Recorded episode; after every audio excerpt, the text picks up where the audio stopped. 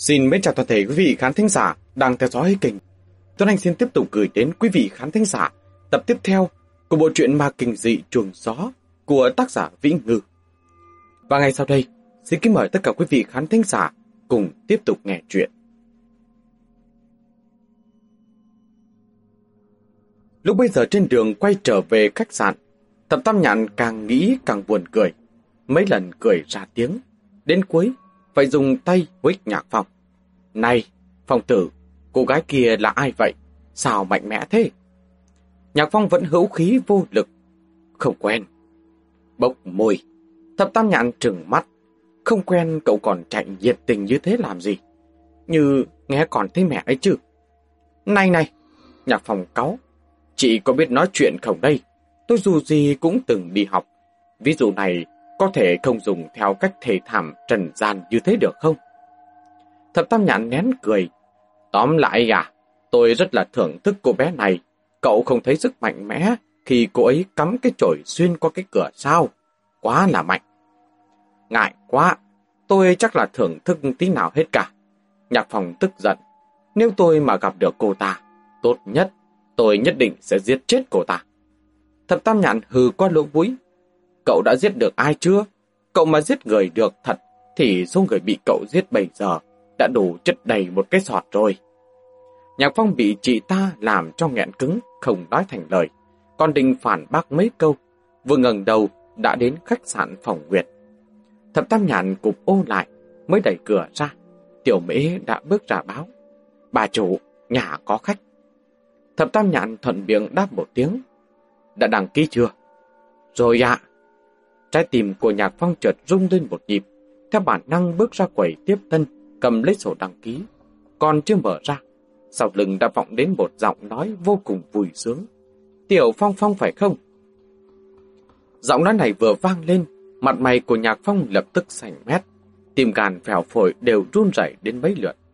Thập Tam Nhãn tò mò nhìn người nọ, người kia vẫn ngồi ở chiếc da lông trong góc phòng khách.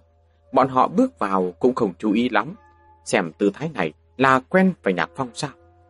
Có điều Nhạc Phong quen ở đâu một nhân vật như vậy, ăn mặc chẳng ra kiểu cách gì, một mái tóc xoăn tít như mấy ông chú trùng đông, cười lên bỉ ổi còn chưa tính.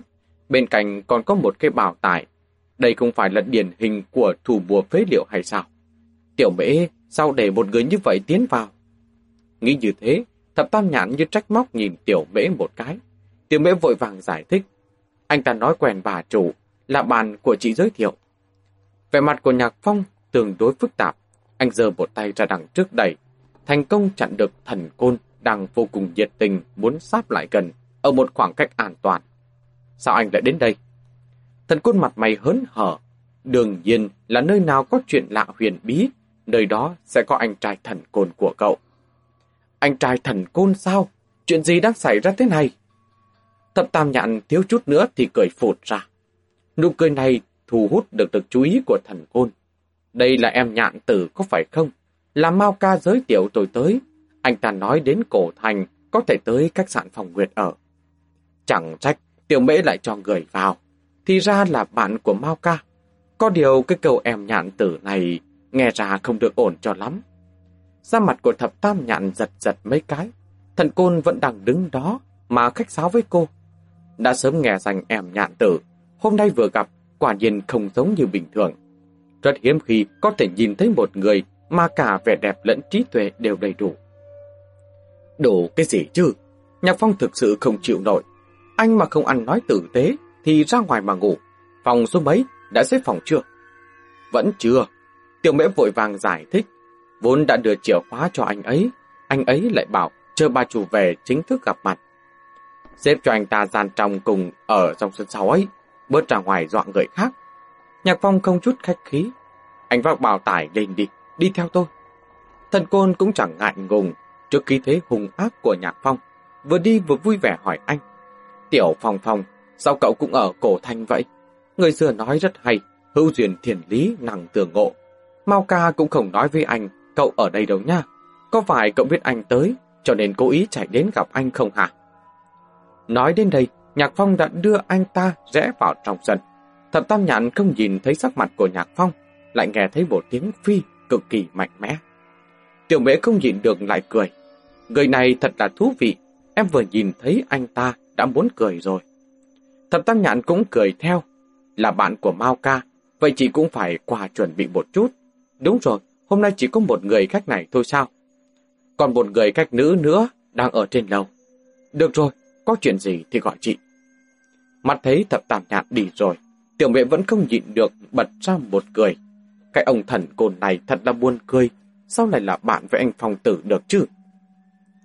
Đang suy nghĩ, trên lầu vọng đến tiếng mở cửa, tiểu mẹ ngẩng đầu lên nhìn, là vì cách còn lại vào ở trọ đêm nay, rất sạch sẽ và xinh đẹp, nói chuyện cũng hòa nhã. Tiểu mễ rất thích, vậy nên lúc đăng ký, có cố ý nhìn kỹ tên của cô ấy, Quý Đường Đường. Đường Đường đã thay bộ quần áo ướt sũng, mặc một chiếc áo len sợi lớn rộng rãi, cổ áo hơi rộng, lộ ra xương quai xanh trắng nõn tình xảo. Mái tóc xoăn thật dài buồn xóa, khuôn mặt quần dài, sò hai chiếc dép lê hình con thỏ bước tường bước xuống lầu. Tiểu mẹ hít một hơi, chị không lạnh sao? Quy đường đường nghe hỏi thì mới cười. Không phải là đang bật điều hòa sao? Mặc vậy có một lát, lạnh đến đầu được chứ. Tiểu mẹ nghiêng đầu nhìn cô, có chút gọi là xuất thần. Quý đường đường thấy lạ, em nhìn gì vậy? Không có gì, tiểu mẹ xấu hổ cười. Chỉ là cảm thấy ăn mặc như vậy, rất có... Rất có cái gì? Quý đường đường cúi đầu nhìn cách ăn mặc của mình. Cô tay đồ chỉ mặc đại một bộ đồ rồi đi xuống. Chẳng lẽ tiểu mễ lại cảm thấy cách phối hợp quần áo của cô có tiêu chuẩn sao? Rất có phong cách. Tiểu mễ lập tức nhớ ra. Ba chủ thường nói như vậy, chính là phòng khách đấy. Quý đường đường không nhịn được cười rộ lên. Cô bước tới quầy tiếp khách, cùi trò trống lên mặt quầy. Bà chủ của em về chưa? Về rồi, mới về xong, đang dẫn khách ra sân sau. Quý đường đường ồ lên một tiếng. Chị ta tên là Sẩm Gia Nhạn phải không? Em không biết. Tiểu mẹ lắc đầu. Mọi người đều gọi chị ấy là chị Nhạn Tử. Chị biết chị ấy à? Chị là bạn của bà chủ sao? Quý đường đường bây giờ cười rảo hoạt. Biết thì cũng không biết. Chẳng qua là chị nghe nói, bà chủ của các em rất hiểu biết về Ngọc thôi. Tiểu mễ nói không được rõ ràng, hình như đã thế. Hay có người tìm bà chủ để mua Ngọc, Chị muốn mua sao? Quý đường đường nháy mắt với cô bé một cái. Không phải chị mua, chị muốn bán Ngọc. Bán Ngọc à? Tiểu mễ cực kỳ kinh ngạc. Chị là người làm ăn à? Không giống tí nào. Quý đường đường vươn tay chọc lên trán của tiểu mễ một cái. Cô bé ngốc, ai đã đi nhìn người bằng cách xem có giống hay không. Chờ bà chủ của em quay lại, bảo chị ta lên đầu tìm chị nha. Trong tay của chị có ngọc, loại thủy tinh hầm cũ thượng hạng. Quý đường đường vừa mới lên lầu không lâu, thập tam nhàn đã quay lại, bảo tiểu mễ mang hai bình nước sôi cho thần côn. Tiểu mễ nói lại chuyện của quý đường đường. Thập tam nhàn quả nhiên rất kinh ngạc. Lai lịch thế nào vậy? Trong tay có hàng tốt như thế sao? Dừng một lúc lại đẩy tiểu mễ. Đi, đi gọi phong tử ra đây. Tiểu mễ đi rồi, thập tam nhạn đứng dưới lầu chờ một lúc mới lên lầu gõ cửa. Mới gõ được mấy cái, đã thấy nhạc phong đi tới. Không nhìn được trừng anh. lẻ mề thế, không phải đã bảo tiểu mễ đi gọi cậu rồi sao? Nhạc phong lười biếng mà đáp. Đến đây rồi còn gì? Thập tam nhạn mất hứng. Này, tôi là vì cậu cả đấy. Là cậu muốn mua ngọc hay là tôi muốn mua ngọc hả? Nhạc phong rõ ràng chẳng ham hố gì. Người ta nói thế nào chị cũng tin à? Ai cũng có loại thủy tinh hầm cũ để bán hay sao? Chị tưởng là thị trường bán lẻ đấy à? Hay là lừa đảo đấy? Thập tam nhạn vội vàng bịt miệng ảnh lại. Tổ tông ơi, cậu nhỏ giọng một chút, người ta nghe thấy đấy. Gần như là ngay tức đắc, khóa cửa kêu đến tách một tiếng, giống như con người vừa mở cửa ra, sau đó lập tức đóng lại luôn. Thập tam nhạn không để tâm lắm, chị Trừng Nhạc Phong. Cậu bớt cái bớt cái miệng của cậu đi, gặp người ta thì khách khí một chút, chưa biết chừng ngọc của người ta lại rơi vào tay của cậu thật đấy. Cho đến nửa ngày không thấy có tiếng động, Nhạc Phong chợt cao mày. Làm cái gì vậy? Lại còn sĩ diện à? Vừa nói vừa vươn tay đập cửa. Vừa mới vỗ một cái, cửa đã được mở ra ngay. Thập Tam Nhạn nhìn nhìn người đứng bên trong, nhất thời không biết phải chào hỏi thế nào. Thế này đã đãi khách kiểu gì vậy? Tóc búi trên đầu, trên mặt còn đắp một cái mặt nạ trắng bệch, là định dọa người khác hay sao? Giọng nói của quý đường đường rất cổ quái, có lẽ là vì đắp mặt nạ, gương mặt không thể cử động mạnh, nên thanh âm khi nói chuyện cũng có chút kỳ dị. Ngại quá, tôi đang đắp mặt nạ. Nhạc Phong im lặng kinh thường nhìn trời, miệng đầu bầu. Đỏm dáng gì chứ? Thập Tam nhàn dùng cùi trò huyết khuỷu tay Nhạc Phong, cười vô cùng khách khí với quý đường đường. Còn gái em mà, ai chả thích đẹp, không có gì đâu. Vậy hay là để mai đi? Quý đường đường tỏ vẻ mình không được thuận tiện. Cũng được thôi. Thập Tam Nhạn cũng không nói gì nhiều. Quay đầu nhìn Nhạc Phong. Phòng tử, để mai đi. Nhìn Nhạc Phong xoay người đi, Quý đường đường thở vào một tiếng, vươn tay, đóng cửa lại. Mắt thấy cửa sắp đóng lại, bất chợt lại rầm một tiếng. Nhạc Phong không biết từ lúc nào đã quay người lại, nhanh chóng chặn cửa lại. Quý đường đường sợ đến mức hồn vía lên mây, xuyên qua khe hở, nhìn vào Nhạc Phong. Nhạc Phong cười đến là xấu xa. Hôm nay luôn đi người đẹp, nắp mặt nạ thôi mà, dù sao cũng chỉ mất 15 phút có đúng không? Thập tam nhạn ngay cả người ra, sau khi hồi hồn, vội vàng chạy tới kéo anh. Phòng tử, làm cái gì vậy? Như thế rất là bất lịch sự đấy. Nhạc Phong không nhìn chị ta, chỉ nhìn quý đường đường. Chẳng phải là đắp mặt nạ sao? Tôi có thời gian chờ. Cô có đắp thêm hai cái nữa cũng không sao cả. tướng đắp mặt nạ lên thì tôi không nhận ra đúng không? Có giỏi thì cô lấy mặt nạ quấn khắp người đi. Quý đường đường lúc bây giờ rốt cuộc cũng ý thức được đã bị lộ tẩy. Vậy nên hành vi búi tóc, đắp mặt nạ nhất thời trở nên vô cùng ngớ ngẩn. Bây giờ cô ta mới dần dần trở nên thành thật hơn được một chút. Lúc bây giờ lại nói, sau khi hóa trang như vậy, nên cổ soi gương còn chẳng nhận ra mình. Nhạc Phong rốt cuộc nhận ra bằng cách nào. Cô nhìn Nhạc Phong một cái, rồi sau đó mới bắt đầu lên tiếng, gỡ mặt nạ trên xuống, rũ mí mắt, dùng bộ bàn tay chùi hết dịch nhờn do mặt nạ để lại. Thập Tam Nhạn mới đầu không nhận ra cô, cho đến khi cô buông tóc xuống, Thập Tam Nhạn mới giật mình. Cô không phải là cô gái cắm trổi kia sao? Không nhắc đến trổi thì thôi. Vừa nhắc đến, cơn tức của nhạc phòng lại bốc lên. Đương nhiên không chỉ có tức, cùng với đó còn có sự sung sướng hả hê tràn trề. Đây mới gọi là quả báo tới nhanh. Nhóc con nhà cô, lúc cắm trội, không phải rất ngoan độc hay sao? Cứ vành váo nữa đi, trò ra ra xem nào. Thập Tam nhãn không nhìn được mà vui vẻ. Trùng hợp như vậy sao? Là cô muốn bán ngọc sao? Thôi đi, cô ta ư, bán ngọc cái gì chứ, bán cá cũng không đủ trình độ. Nhạc Phong cười lạnh, lừa đảo toàn tập.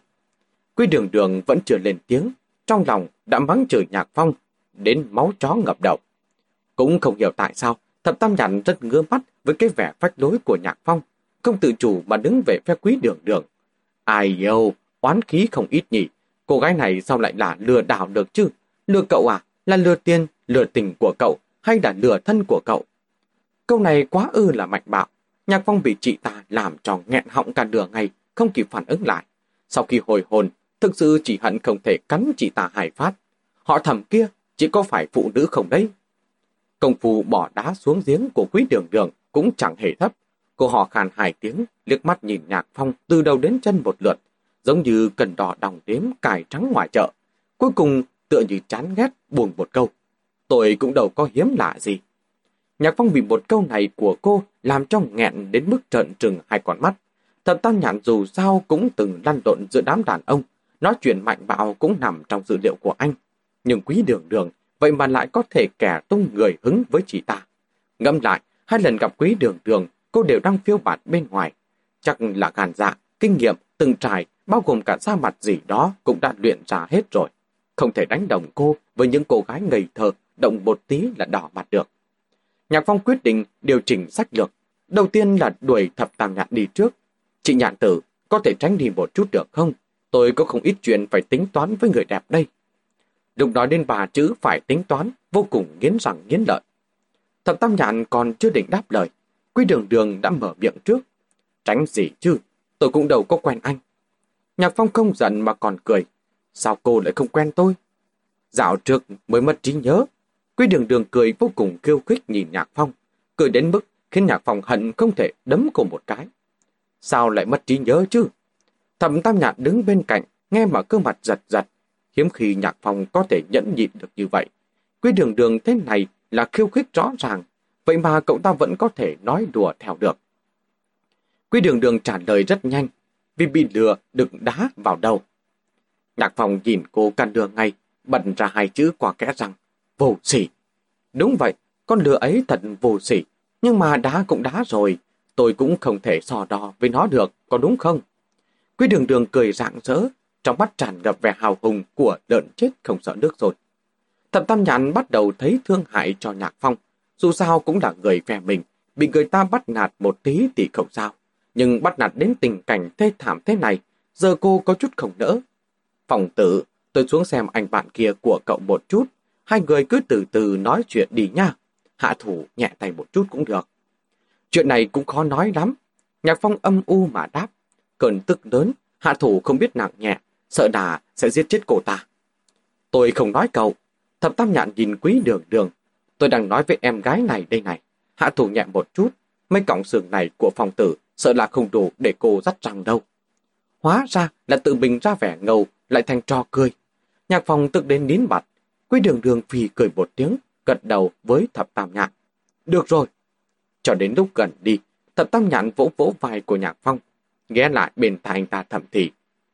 Cô nhóc này ăn mềm không ăn cứng, mách cho cậu chút sách lược này phong tử, đi theo đường lối mềm dẻo đi. Âm thanh không lớn không nhỏ, bảo đảm quý đường đường tuyệt đối có thể nghe được. Khóe miệng của nhạc phong co giật, ai cần chị phải dạy. Thập tam nhạn này, chuyện trị đến hạ bệnh anh đúng không hả? Thập tam nhạn đi rồi, nhạc phong xoay người đóng cửa lại. Lung quay đầu nhìn quý đường đường một lần nữa, lại giống như quay trở về thời điểm khi còn ở ca nại. Hai người ở trong phòng đối chọi cay gắt. Thực ra thì không cần thập tam nhãn nhắc nhở. Cái tính ăn mềm không ăn cứng của quý đường đường, anh rõ ràng hơn ai hết. Lúc ở ca nại mới kéo cổ áo của cô thôi, mà ngay sau khi tránh thoát, đã lập tức xách ghế lên đập anh rồi. Trái lại đêm hôm đó, lúc ở dưới lầu, nói chuyện tử tế với cô, thì cô cũng sẽ cười dịu dàng. Nhạc phòng nhớ lại những lời đầu trọc nói cuối cùng lúc ở cả lại Quả nhiên bị anh ta đoán trúng. Khi gặp một lần nữa, Quý Đường Đường đã dùng trăm phương nghìn kế để tránh mặt anh. Xem tình hình bây giờ, phải có một người xuống trước nước. Mà căn cứ vào một loạt những biểu hiện tối hôm nay của Quý Đường Đường. Đầu tiên là cắm trội, sau đó lại đắp mặt nạ giả vờ. Tiếp nữa lại không ngại luyền thuyền tự bồi xấu bản thân mình. Nhạc phong thở dài trong lòng. Thập Tam Nhạn nói không sai đúng là phải đi theo đường lối mềm dẻo. Con người của quý đường đường, nếu muốn cưỡng ép hỏi chuyện, thì từ miệng cô còn khó hơn lên trời. Nhưng nếu quan hệ giữa hai người dịu bớt, trung tùng hòa hợp, thì chuyện ở can lại kiểu gì cũng có một ngày, anh có thể rõ ràng. Tựa như đêm hôm ấy, quý đường đường cũng đã chuẩn bị nói với anh điều gì đó. Nếu không phải vì sự xuất hiện đột ngột của Miêu Miêu và Vũ Mi, nếu không phải sau đó lại xảy ra chuyện bất ngờ, trong lòng anh nghĩ vậy, mặt lại không biểu lộ gì khác thường. Bước hai bước về phía quý đường đường, vẻ mặt cô đầy sự cảnh giác. Có gì đứng xa xa mà nói. Nhạc Phong nhìn cô, mất trí nhớ đúng không? Uống thuốc chưa? Rồi. Thuốc gì? Tam cửu vị thái, viên sủi, centrum, charitinin. Từ đạt thư. Quý đường đường khó chịu. Cô vốn định lôi cả ok bạch phượng hoàng ra. Sau lại nghĩ đây hình như là thuốc chuyên dùng cho phụ nữ anh trợn mắt nuốt trở lại. Tam vị cửu thái là thuốc trị đau dạ dày, viên sủi centrum truyền cung cấp vitamin, creatinin là thuốc trị viêm mũi, tư đạt thư là thuốc trị đau dạ dày. Nhạc Phong thực sự là dở cóc dở cười, vốn còn định nhẫn lại tiếp mấy chiều với cô. Nghe cô trợn mắt nói mò, lôi cả mấy thứ linh tình vào. Rốt cuộc không nhịn được mà buồn cười, vươn tay vò vò mái tóc của cô. Đường đường, cô có bị bệnh không đây? Hạ bệ tôi trước mặt người khác thú vị lắm phải không? Tôi với cô có thủ án gì hả? Thấy tôi liền quay đầu bỏ chạy, đến nhìn cũng không muốn. Tôi sẽ cắn cô hay sao? Tôi có nói là sẽ gây phiền phức cho cô không? Cô ăn đạn phải không? Lại còn lừa đá vào đầu nữa chứ? Nhọc con nhà cô cũng có tài đấy. Cô có tinh thần thế này, sao không đi chống khủng bố đi? Quy đường đường bây giờ hơi ngẩn ra, mặt nhất thời cứng đờ, không biết nên banh mặt hay là nên cười. Nhạc Phong giúp cô chỉnh lại mái tóc bị vỏ cho rối. Được rồi, đừng banh mặt nữa. Cô đâu phải là loại mặt đối băng lãnh diễm cao quý đầu chứ. Bình thường chút đi xem nào. Quý đường đường không phát cáu nổi. Trên thực tế từ đầu tới cuối, cô cũng không giận dỗi gì. Nghĩ đến sự càn quấy của Nhạc Phong, lúc ứng phó với cô cả buổi tối, tự mình cũng cảm thấy buồn cười. Lại có chút ngượng ngùng. Dừng một chút, bèn vươn tay đến chỉnh lại đầu tóc. Kiểu tóc đều bị anh làm hỏng hết cả rồi đã chịu nói chuyện tử tế, cục diện bế tắc này coi như đã thông thoáng. Nhạc Phong thở phào một hơi, bản thân cũng cảm thấy nhẹ nhõm không ít. Nhìn kỹ cô một chút, tóc đã dài hơn, người lại gầy đi một ít. Bỏ qua một màn bị cô chọc tức khi nãy, thì thật lòng mà nói, nhìn thấy cô thực sự vẫn rất vui. Dù sao tỷ lệ vô cùng vô tình gặp được như vậy cũng rất nhỏ. Không ẩm ý, không náo loạn nữa, nhất thời lại không biết nói gì. Đừng một lúc, Nhạc Phong giang hai tay. Lại đây đường đường, xa cách gặp lại, cho tôi ôm một cái coi nào. Quy đường đường lúc bây giờ ném cho anh ta một cái nhìn khinh bỉ. Thôi đi, có thể thu hồi đường lối mềm dẻo của anh lại được rồi đấy. Nhạc phong trường cô, cái gì mà đường lối mềm dẻo? Tôi đây là thông lệ quốc tế, cái ôm thể hiện cho sự hữu hảo. Cô có thể đừng có mặt lấy giả tiểu nhân đen tối của cô mà đo lòng quân tử Quảng Bình lỗi lạc của tôi được không? Quy đường đường không hề nhượng bộ, đừng có mà bồi xấu chữ quần tử được không? Năm mà cũng trúng đạn. Nhạc phòng tức không chịu được, vươn tay kéo qua, trực tiếp ôm kiểu còn gấu. Tóc của cô mới khô được một nửa, mùi vị trên người rất dễ chịu, chứ không phải thứ mùi nước hoa hay người thấy trong sầu diễn tối. Cái ôm ấy tự nhiên mà ấm áp hơn tưởng tượng rất là nhiều. Nhạc phòng nhất thời có chút không nỡ buông tay, cho đến khi quý đường đường chậm rãi nhắc nhở anh. Căn cứ theo thông lệ quốc tế, cái ôm thể hiện sự hữu hảo này của anh đã vượt quá thời gian. Nhạc phong cắt cô, mới nhìn đã biết là không tập trung, Giá cách gặp lại, tôi đây cảm động quên hết tất cả, cô lại còn ở đó mà tính giờ. Quy đường đường cũng cười, cô dịch ra một chút hỏi Nhạc Phong. Đám bào ca đã khỏe hết chứ? Rất ổn, đầu trong về nhà chạy công trình, mùa đông ở ca nại quá lạnh, âm hai mươi mấy độ, lão bảo tử chạy về phía nam sống qua mùa đông rồi. Nhạc Phong chợt nhớ ra chuyện gì, có lần gọi điện thoại cho anh ấy, anh ấy còn nhắc đến cô đấy. Này đường đường, lát nữa gọi điện cho Mao ca đi. Gọi điện sao? Nói cái gì đây? Quy đường đường do dự một chút. Đầu tiên cô đừng nói gì cả. Nhạc phong cười xấu xa. Trời ấy mất kiên nhẫn, cùng mới giả ma. Cô nói, Mao ca, em là đường đường đây, em đang ở cả nại, lạnh quá. Anh học theo giọng điệu âm u mà quái. Quy đường đường cười đến đau cả bụng. Sao lại xấu xa như thế cơ chứ? Do anh ấy sợ thì làm sao? Nhạc Phong cũng cười, dọa được mới hay. Đúng rồi, thấy ba lô của cô ở dưới quầy, vừa mới tới hả? Quy đường đường gật đầu, đến cổ thành không có chuyến bay thẳng, phải chuyển xe khách. Thế đã ăn cơm chưa? Quy đường đường lắc đầu, đạt đưa úp bát mì là xong. Thôi, còn ăn mì gì nữa? Nhạc Phong quyết định thay cô. Đến đây tôi coi như là một nửa chủ nhà, phải có nghĩa vụ bảy cô bữa cơm chứ, coi như đón gió. Sao anh lại coi như một nửa chủ nhà? Trái tim quý đường đường đập thịch một tiếng. Trông anh có vẻ rất thân với bà chủ. Quen nhau sao? Quen chứ, bạn trên đường hồi trước, tôi gọi bằng chị. Quý đường đường ừ một tiếng không nói gì nữa. Vậy cô thay đồ đi, tôi chờ cô ở dưới lầu nha. Nhạc Phong xoay người mở cửa, Quý đường đường chợt gọi anh lại. Này! Sao thế? Nhạc phòng thấy lạ. Chuyện đó... Quý đường đường cắn cắn môi, Vừa nãy sao anh nhận ra được? Vừa nãy sao? Nhạc phòng nghĩ một lúc mới nhận ra là cô đang nói đến chuyện búi tóc, đắp mặt nạ. Sao nhận ra được vậy? Quy đường đường thực sự tò mò. Đến tôi soi gương mà còn không nhận ra được. Muốn biết không? Muốn chứ? Nhạc phòng cười xấu xa. Anh ghé mặt lại gần quý đường đường chỉ chỉ mặt. hồn một cái. Hôn một cái rồi tôi sẽ nói cho cô biết. Quý đường đường trừng anh. Nhạc phong chợt đắc ý. Tôi đây coi như là bảo vệ quyền lợi tài sản trí thức, không thể không có tí lợi lộc nào mà lại đi nói cho cô biết được, có đúng không? Quý đường đường hừ một tiếng xoay người, bước đến cạnh bàn, xem một tờ giấy nhắn, cúi người viết mấy chữ, quay lại đưa cho Nhạc Phong. Này, nói cho tôi biết đi. Nhạc Phong quay nhìn tờ giấy, trên đó có hai hàng chữ. Hàng đầu tiên là hôn một cái, hàng tiếp theo là phê chuẩn, thời gian tiến hành chờ sắp xếp. Quy đường đường còn giống như sợ anh xem không hiểu. Giải thích, hôn một cái chứ gì, tôi đồng ý, nhưng lúc nào hôn anh chưa yêu cầu đúng không? Vậy nên phải chờ sắp xếp cũng vẫn có hiệu lực. Đúng là không nhìn lầm cô chút nào, thật sự là vô sỉ. Nhà phòng uất thì uất, nhưng vẫn gặp tờ giấy lại, nhét vào trong túi quần. Sau đó hắn giọng nói, làm sao nhận ra ấy hả? Tiểu mế qua tìm tôi, nói là có một mỹ nữ muốn bán ngọc. Tôi lắm mồm hỏi một câu là ai, Cô bé nói tên là Quý Đường Đường. Trước khi sắc mặt quý đường đường biến đổi, Nhạc Phong vỗ vỗ vai cô. Màu thành quần áo đi nha, chờ cô dưới lầu đấy. Thập tam nhạn đang đứng trước quầy nói chuyện với tiểu mễ. Nghe trên đầu có tiếng vang, bèn ngẩng đầu lên nhìn. Nhạc Phong vô cùng đắc ý, nhớn mày với chị ta. Thập tam nhạn hít một hơi lạnh.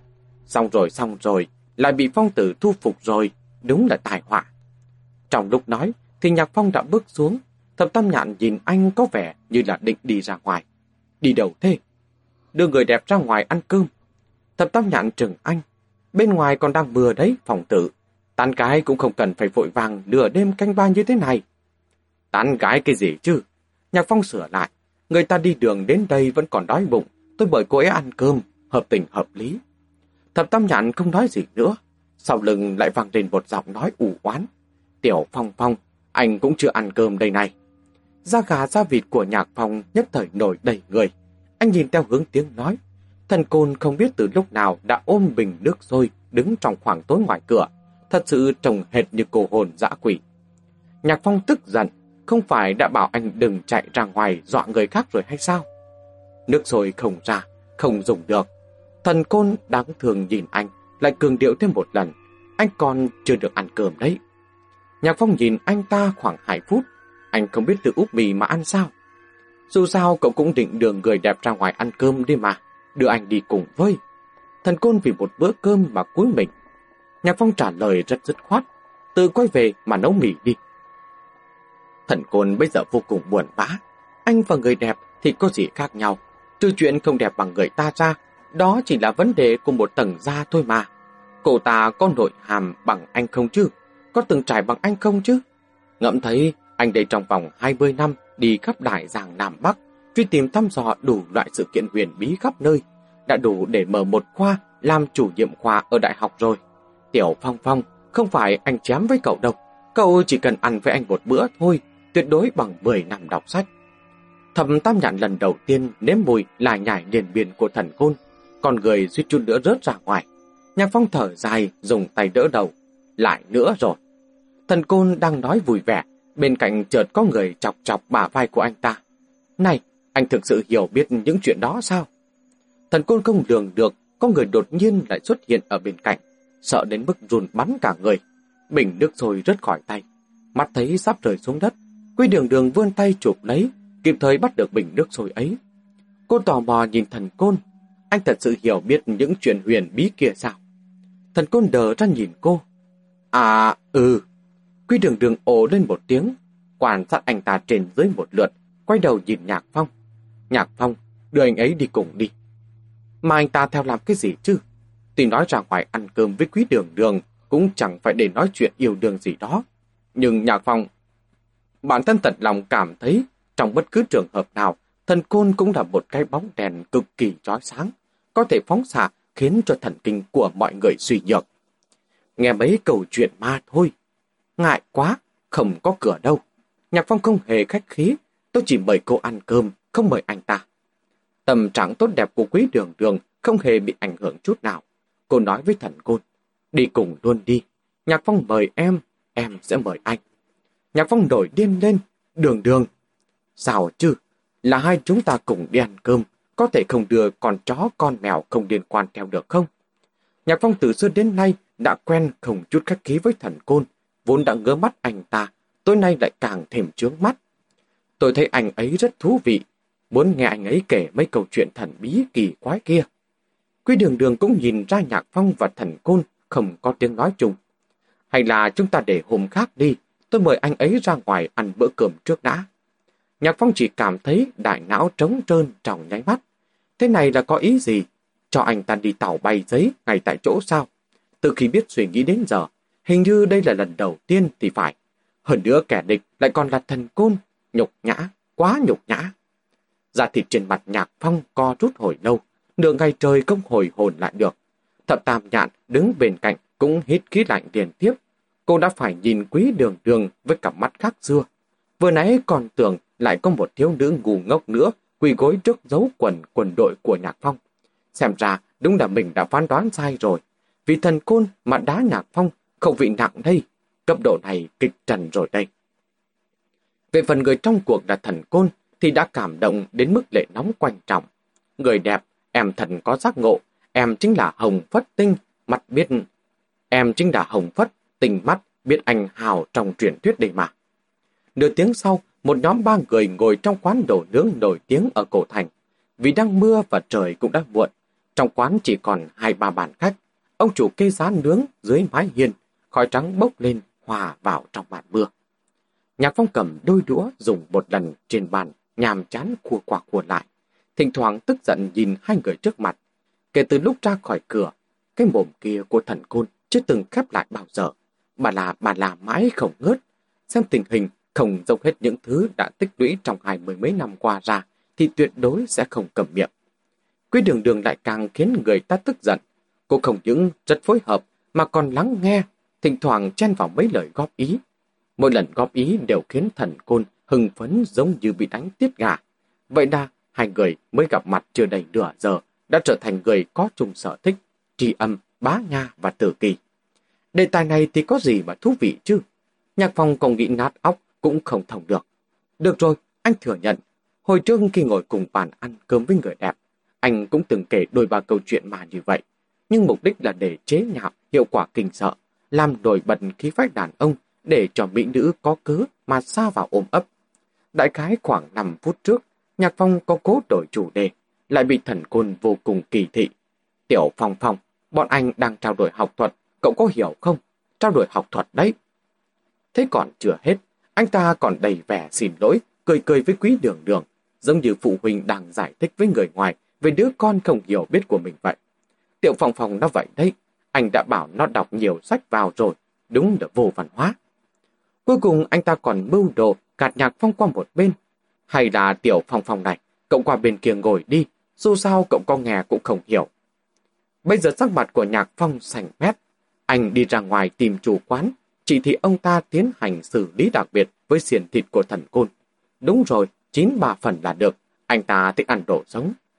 Mấy xiền thịt nướng xong trước này, rốt cuộc cũng cắt đứt sự đài nhài của thần côn. Anh ta vừa đón lấy khay thịt, vừa thấy nạ. Nhanh thế sao? Này, tiểu đường đường, anh bổ sung năng lượng tí đã, lát nữa nói tiếp nha.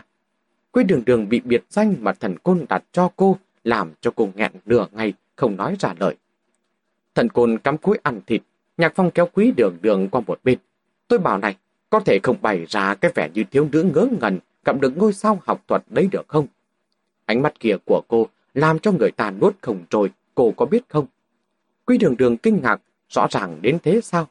Quả nhiên anh đoán không sai. còn nhóc này đúng là có chút động cơ không thuần khiết với thần côn. Nhạc phong cực kỳ phiền muộn. Rốt cuộc là cô có chuyện gì mà phải lấy lòng anh ta như vậy? Chẳng phải là vì muốn nghe kể chuyện sao? Đã cầu cạnh người ta, thái độ đương nhiên là phải khách khí một chút. Quy đường đường trái lại rất thoải mái. Dù sao thần côn nuốt được là ok rồi. Vậy có thể dùng giả bộ như thế được không? Ánh mắt có thể bình thường một chút được không?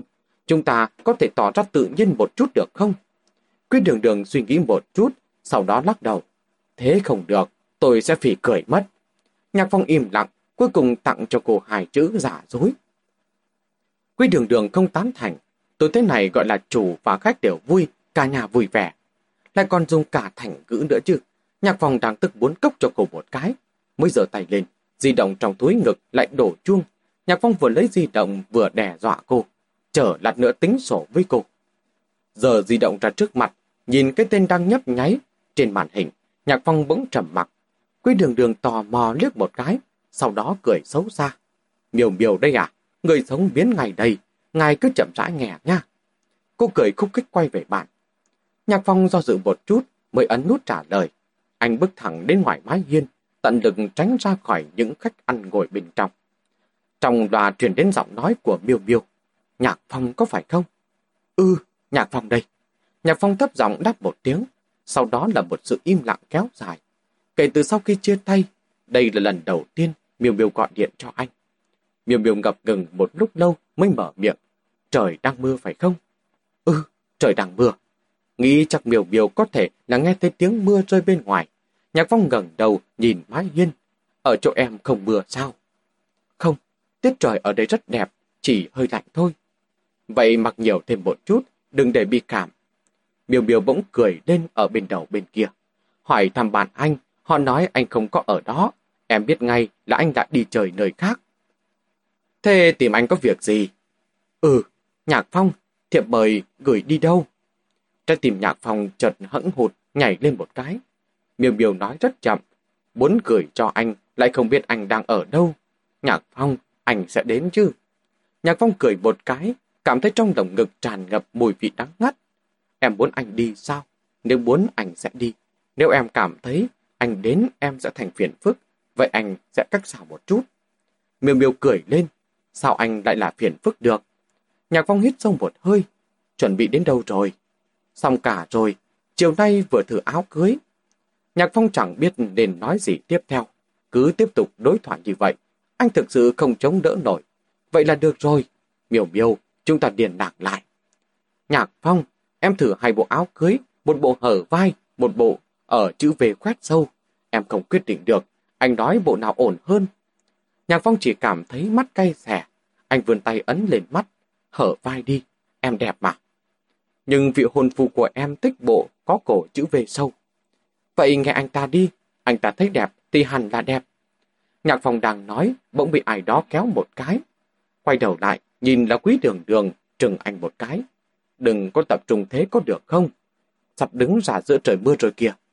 Nhạc Phong bấy giờ mới phát hiện nửa vạt áo đã ướt đẫm. Anh định cười với cô, da mặt lại như cứng đờ, không tài nào cười nổi. Quý đường đường là đang định ra ngoài mượn chủ quán giấy bút. Thoáng liếc thấy nửa người Nhạc Phong đã chìm trong mưa, mới kéo anh quay lại. Vốn còn đang định trêu anh ngọt ngào quá mức, lúc nhìn đến mặt anh lại cảm thấy vẻ mặt không đúng. Nhạc Phong dường như cố ý muốn tránh khỏi ánh nhìn dò xét của cô. Lúc mí mắt rũ xuống, trong ánh mắt có gì đó chớp chớp để một cái. Quy đường đường theo bản năng bật tốt lên. Anh sao vậy? Nhạc Phong còn chưa kịp trả lời. Trong điện thoại di động lại vong lên giọng nói của Miêu Miêu. Bên cạnh có bạn gái sao? Ừ, là một người bạn thôi. Miêu Miêu cười khẽ lên một tiếng. Em biết ngay là anh đi đâu cũng không thiếu con gái bên cạnh. Nhạc Phong, anh đưa điện thoại cho cô ta đi. Em nói với cô ta mấy câu. Nhạc Phong sừng sốt một chút. Em nói gì với cô ấy? Em đâu có quen cô ấy. Quý đường đường cũng thấy lạ. Cô ấy muốn nói chuyện với tôi sao? Nhạc Phong bây giờ theo bản năng cảm thấy yêu cầu của Miêu Miêu rất kỳ quái. Nhưng Miêu Miêu ở đầu bên kia rất cố chấp, mà quý đường đường bên này cũng rất thản nhiên. Vậy nói mấy câu cũng được. Này Nhạc Phong, thực ra thì ở cả nại tôi cũng từng gặp qua cô ấy một lần mà. Chưa biết chừng cô ấy vẫn nhớ tôi đấy. Điện thoại đến tay, không đợi cô tự giới thiệu làm quen với Miêu Miêu, bên kia đã hỏi cô, Nhạc Phong khóc sao? Quý đường đường sợ hết cả hồn, thành thật mà nói. Vừa nãy cô thấy mắt của Nhạc Phong có gì đó chớp lên, trong lòng cô đã ngờ ngợ. Nhưng cho dù thế nào, thì lời dạo đầu của Miêu Miêu vẫn khiến cô kinh ngạc. Quy đường đường nhất thời không biết trả lời thế nào, đành phải ậm ừ một tiếng. Miêu Miêu cười khẽ một tiếng. Tôi hỏi anh ấy, tôi nên chọn bộ áo cưới nào? Quy đường đường lại hiểu lầm, hai người sắp kết hôn sao? Anh ta cảm động phát khóc sao? Là tôi sắp kết hôn, không phải với anh ấy. Cái gì? Cái gì? Quy đường đường ngây người một hồi lâu. Bây giờ mới nhận ra nửa năm ngắn ngủn đã thay đổi bất ngờ.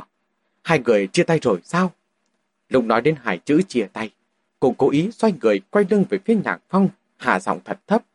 Miêu miêu cười quái dị. Chúng tôi không chia tay thì đầu đến lượt cô. Quy đường đường sừng sốt khoảng một hai giây. Cuối cùng cũng hiểu tại sao Miêu Miêu lại bắt Nhạc Phong đưa điện thoại cho cô. Té ra là tưởng cô là tình mới của Nhạc Phong, định ôm lòng trả đũa đây mà. Nghĩ vậy liền thấy thông suốt, biểu hiện của Nhạc Phong vừa nãy cũng trở nên hợp tình hợp lý. Quy đường đường biết khá ít về những rắc rối giữa Nhạc Phong và Miêu Miêu. Chỉ theo bản năng mà cảm thấy cô ta làm vậy thật sự quá tàn nhẫn.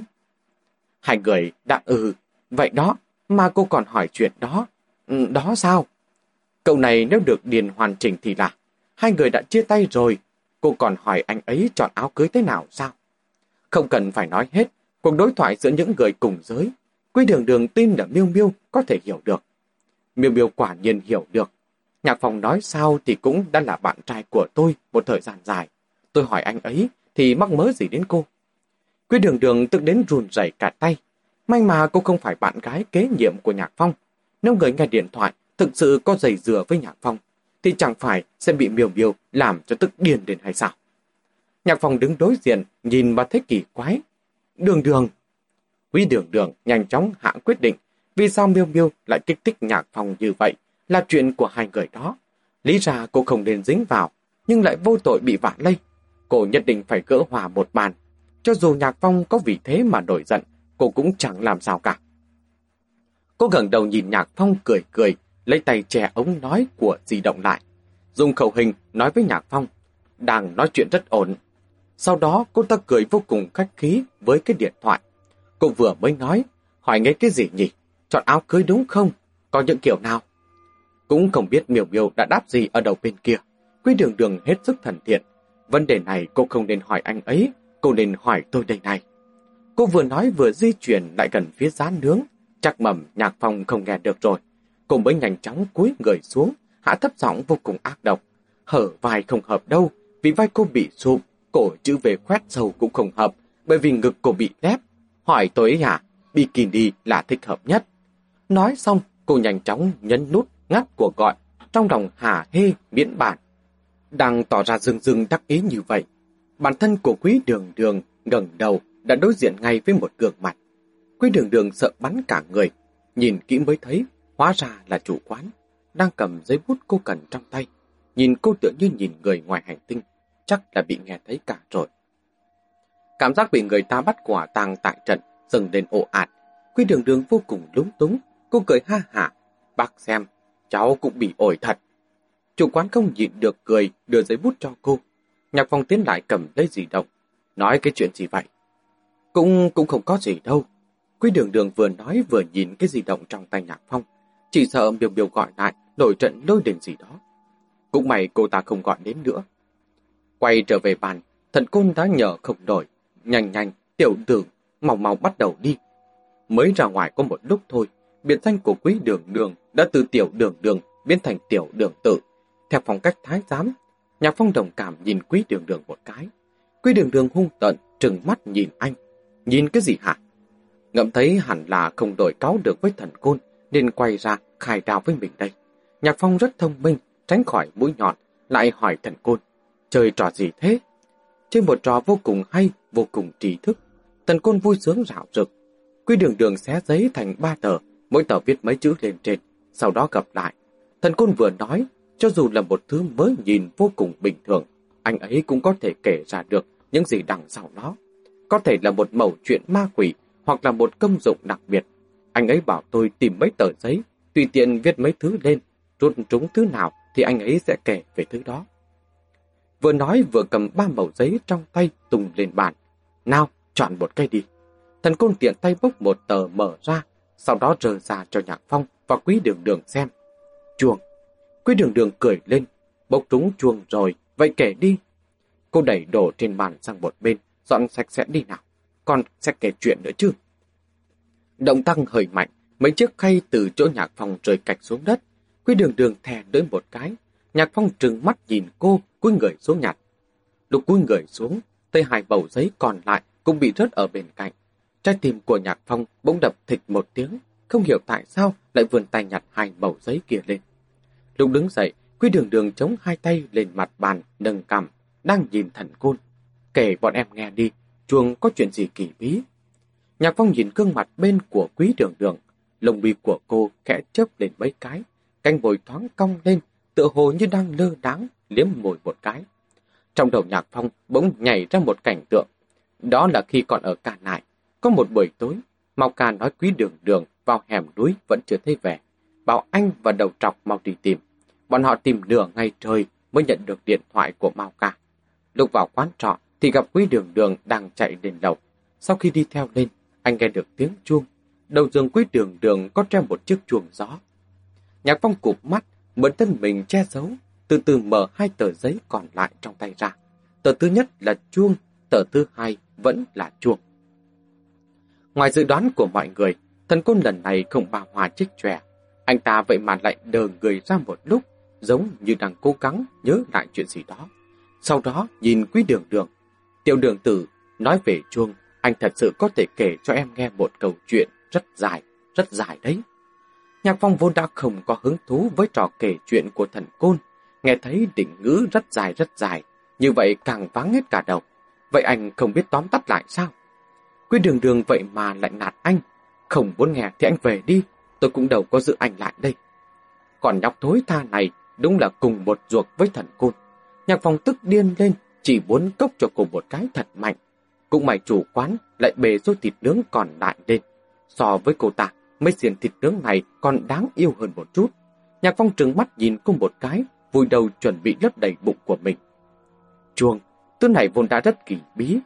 Thường nói với chuông có chuông gọi hồn, chuông trấn quỷ, còn có một ý kiến khác, nói rằng vào thời điểm bốn loại quỷ tiết, mùng 3 tháng 3, tiết thành minh, rằm tháng 7, đầu tháng 10, ngàn vạn lần chưa có mang theo chuông mà đi đêm.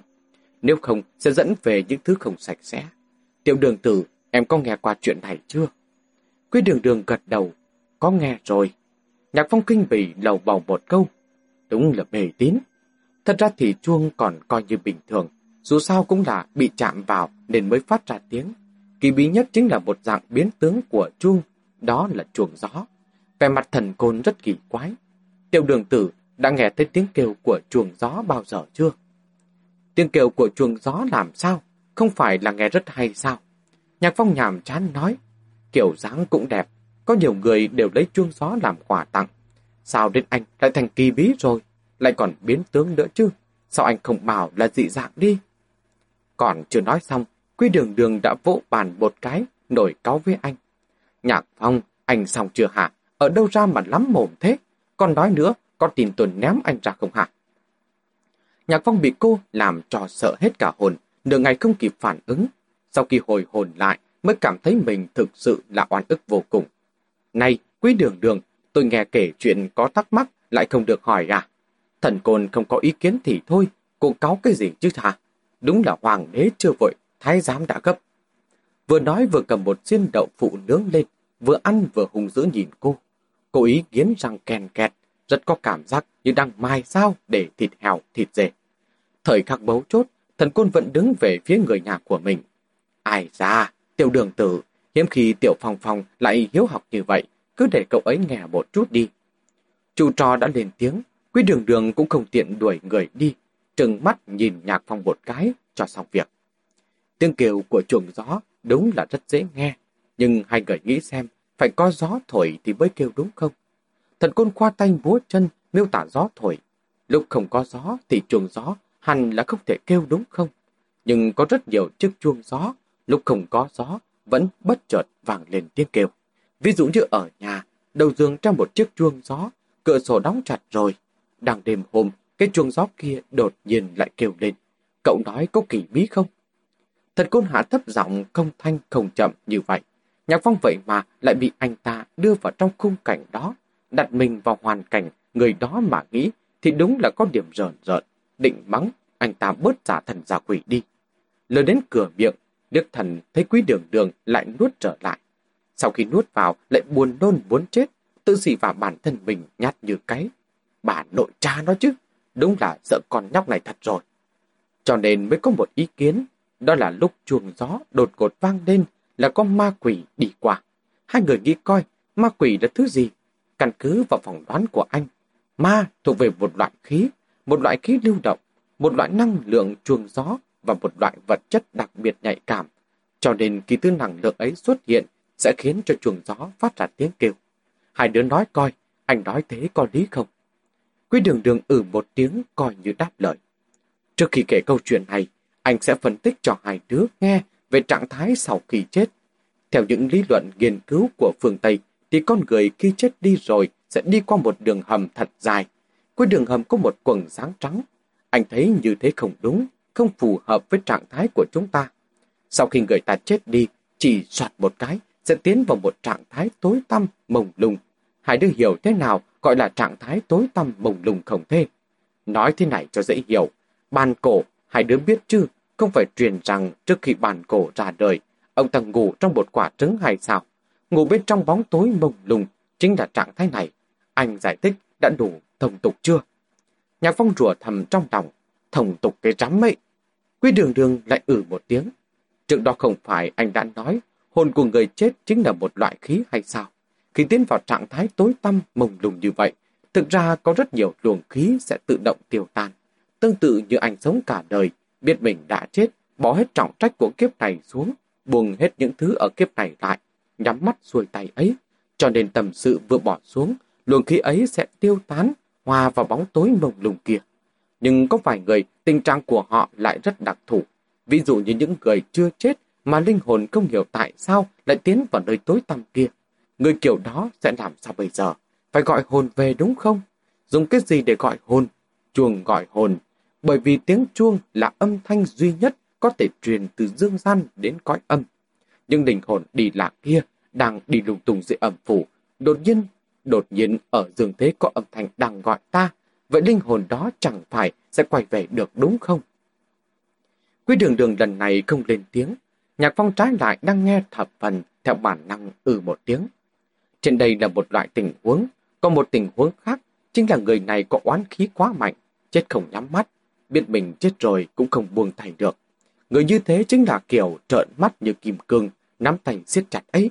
Hai mắt cứ nghĩ coi, trẻ con mới sinh ra có phải đều nắm tay thật chặt mà bước vào thế giới này không? Loại người siết chặt nắm tay mà bước vào âm phủ như thế này, giống hệt như những đứa trẻ mới sinh, khí rất thịnh. Bọn họ có thể ở lại âm phủ rất lâu, mà thứ hồn khí này trải qua thời gian dài vẫn không tiêu tan, sẽ tạo thành ma mà chúng ta vẫn hay nhắc đến. Tuy là rất nhiều câu chuyện ma đều kể rằng mà hùng dữ ra sao, hại người thế nào, nhưng cá nhân anh lại cho rằng ma thật ra rất đáng thương. Mọi người nghĩ xem, ma thật ra chỉ là một loại khí, một loại khí thì có thể làm gì? Ngay cả mùi vị cũng không có, muốn hùn người ta cũng chẳng được. Nhưng chúng ta không thể để cho luồng khí này tích tụ như vậy được đúng không? Qua nhiều ngày suy nghĩ, anh đã nghiên cứu ra một lý luận của riêng mình. Anh cho là thân thể của con người là chính, mà thứ khí của linh hồn này là phụ. Hai thứ chính phụ này hoặc là đều ở đây, hoặc là đều không tồn tại. Vậy thì năng lượng trên thế gian này mới có thể bảo toàn. Nhưng thân thể đã bái bay rồi mà luồng khí này vẫn còn. Năng lượng không được bảo toàn, mà chuông mà không bảo toàn thì Newton sẽ không đồng ý. Cho nên luồng khí này nhất định phải được hóa giải, nhất định phải trừ khử. Vậy làm sao để trừ khử? Bản thân nó không thể trừ khử được thì phải mượn tác động từ bên ngoài đúng không? Mượn ngoại lực thế nào? Khí chắc chắn là không biết nói chuyện rồi. Vậy phải làm sao bây giờ? Oán khí vào vào chuông. Tiếng chuông là âm thanh duy nhất có thể truyền từ dương thế đến âm phủ. Từ cõi âm truyền đến dương gian. Oán khí va vào chuông lấy một loại ngôn ngữ riêng của chuông tương tự như mã, mò vậy. Để một vài người có năng lực đặc biệt nghe được những gì mà bản thân muốn truyền đạt. Những người này sau khi nghe được sẽ lựa chọn hành động, dùng những cách khác nhau để hóa giải luồng oán khí này. Nói đến đây, thần côn dừng lại một chút. Này, hai đứa hiểu được không đây? Anh không lo cho tiểu đường tử, nhưng mà tiểu phòng phòng, lý luận cá nhân của anh đây khá là cao thâm, có dính đến bảo toàn năng lượng thầm ảo trong vật lý học. Tiểu Phong Phong, cậu có hiểu được không? Nhạc Phong hận không thể cầm xiên đứng đâm xuyên người anh ta. Ra từng đi học, ra nghe hiểu được. Quý đường đường bật cười một tiếng, thật ra thì thần côn nói cũng khá dễ hiểu, nhưng thỉnh thoảng lại đề cập đến nghiên cứu của phương Tây, rồi cái gì mà lý luận khoa học khiến cho cô cảm thấy rất xoắn não. Tại sao còn lôi cả bảo toàn năng lượng ra gì? Đây chỉ là một loại giả thuyết, giả thuyết của thần côn. Thần côn giải thích với cô, hiện giờ chưa có lập luận vững chắc để ủng hộ, nhưng tiểu đường tử, em nên nhớ là rất nhiều người nghiên cứu mới đây chỉ là giả thuyết thôi. Anh đã đặt ra giả thuyết trước, sau đó mới chứng minh nó. Nói cách khác, học thuật thì không làm có biên giới. Tây làm, trung dùng ấy mà. Một lý luận khoa học chính xác thì có thể ứng dụng trong bất cứ lĩnh vực nào, cho dù là khoa học huyền bí. Em nói có đúng không? Đúng đúng. Quý đường đường vừa gật đầu, vừa vươn tay lấy xiên thịt nướng. Đây chính là câu chuyện về chuông của anh sao? Câu chuyện rất dài, rất dài đấy. Ai bảo đây chỉ là mở màn thôi. Thần côn kích động. Anh mới nói qua kiến thức liên quan cho hai đứa một lượt thôi, để hai đứa hiểu được toàn bộ bối cảnh. Vừa nói nghe đến đây, chẳng qua mới chỉ là mở đầu. Nhạc phòng thiếu chút nữa ngất đi. Hóa ra, lão thần côn này cũng thật thà thật đây, Rất dài, rất dài của anh ta, không hề dính một tí hơi nước nào. Tiếp theo, anh sẽ chính thức bắt đầu kể chuyện đây. Câu chuyện này anh đã ghi chép lại rất cẩn thận. Anh còn đặt riêng cho nó một câu điều đề nữa là con gái nhà họ Thịnh. Quy đường đường đang ăn vừa nghe đến câu này tay đột nhiên run lên, đầu xiên nướng vẽ ra một vệt máu ở môi dưới, mùi sắt tràn ra ở giữa răng môi. Bản thân cô cũng không chú ý tới giọng nói của mình đang run lên nhẹ nhẹ. Tại sao câu chuyện này lại tên là con gái nhà họ Thịnh? Thần côn không hiểu câu hỏi của cô, mở mịt nhìn cô. Cái gì mà tại sao? Chẳng tại sao hết. Tên là con gái nhà họ Thịnh. Chuyện ma, con gái nhà họ Thịnh thôi. Sao em lại thắc mắc như vậy? Từ từ, anh sẽ kể chuyện cho em nghe. Kính thưa quý vị khán thính giả, câu chuyện này tiếp tục diễn biến như thế nào? Toàn xin kính mời tất cả quý vị khán thính giả cùng tiếp tục theo dõi